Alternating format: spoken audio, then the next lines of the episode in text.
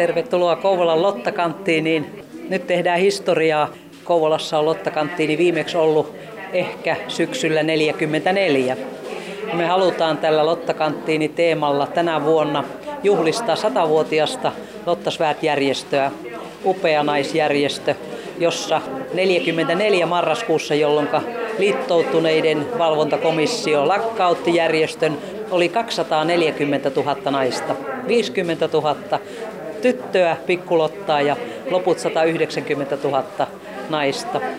Tämä teema meillä on tosiaankin rautatieteema, eli kun ihminen tulee meidän kanttiin, niin hän tulee Kouvolan asemalle elokuussa 1941. Ja tämä Viipurin piirin Lotta, hän on saanut komennuksen Karhumäkeen.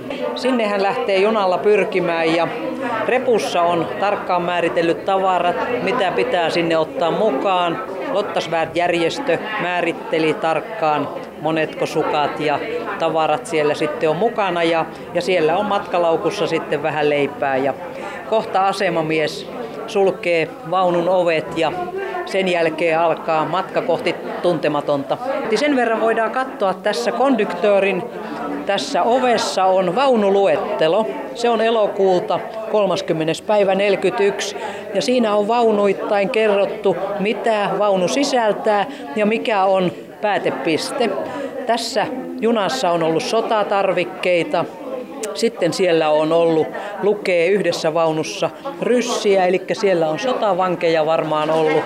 Ja sitten kaatuneita aseveljiä. Eli kyllä valtion rautatiet joutui monenlaista kuljetusta tekemään silloin. Näin kertoo siis Kouvolan seudun Lottaperinneyhdistyksen puheenjohtaja Merja Nieminen. Merja Nieminen, millainen menestys tämä Lotta-kahvila kanttiini on ollut tähän mennessä? Kiitos kysymästä. Menestys on ollut erinomainen. Tuntuu siltä, että asiakkaita tulee ovista ja ikkunoista ja kaikilla on tavattoman myönteinen asenne ja semmoinen henki, että tämmöiselle on selvästi kysyntää ja tilausta. No, onko tuolla ollut kanttiinin asiakkaissa niin sellaisia, jotka on tullut selkeästi muistelemaan menneitä, on ehkä ollut Lottia suvussa ja niin edelleen? Kyllä, ja tänä aamuna minua ainakin herkisti. Tervehdin tuossa äsken 98-vuotiasta rintamalottaa. Hän oli jo hauras vanha rouva, rollaattoriin nojaava, ja ajattelin, että miltä taaksepäin vuonna 1940, miltä hän on näyttänyt, nopsakinttuinen nuori tyttö. Vuodet on tehneet tehtävänsä, mutta se palo, mikä hänellä oli silmissä ja kun hän ihan terävästi muisti vielä, minkälainen hänen Lotta-komennuksensa oli, niin se kyllä herkisti minua. Lottia on tietojen mukaan hengissä vielä noin 1500. Minkä verran tällä alueella, tiedätkö, Kymenlaaksossa? Kovin monta Lottaa ei enää meillä Kymenlaaksossa ole elossa. Meillä on kunnialottia Kouvolan seudun Lottaperinneyhdistyksessä elossa luokkaa 15. Ja on ihan selvää, että nyt esimerkiksi meidän Lotta-illoissa jaksaa käydä enää ihan 1 tai 2 Lottaa. Aika on tehnyt tehtävänsä. Liittoutuneiden valvontakomissio määräsi marraskuussa 1944 ja 23. päivä, että Lotta-järjestö pitää lakkauttaa vaarallisena yhteiskunnalle ja fasistisena järjestönä. Ja sen jälkeen naiset vaikenivat 49 vuotta. Muistot laitettiin piiloon, puvut osa hävitti, hyvin vähän puhuttiin asioista. Minä olen itse siitä onnellisessa asemassa, että äitini lauantaina täyttävä 98-vuotias rintamalääkintälotta. Hän on vielä täysin terävä. Hän on aina meidän kodissa pitänyt Lotta-arvoja esillä ja siinä mielessä asia on hyvin tuttu minulle, mutta tiedän ihmisiä, jotka ovat sanoneet, että äiti ei puhunut eikä uskaltanut puhua asiasta mitään. Niin todella silloin määrättiin myös, että puvut pitää polttaa, mutta niitä on kuitenkin jonkun verran jäänyt.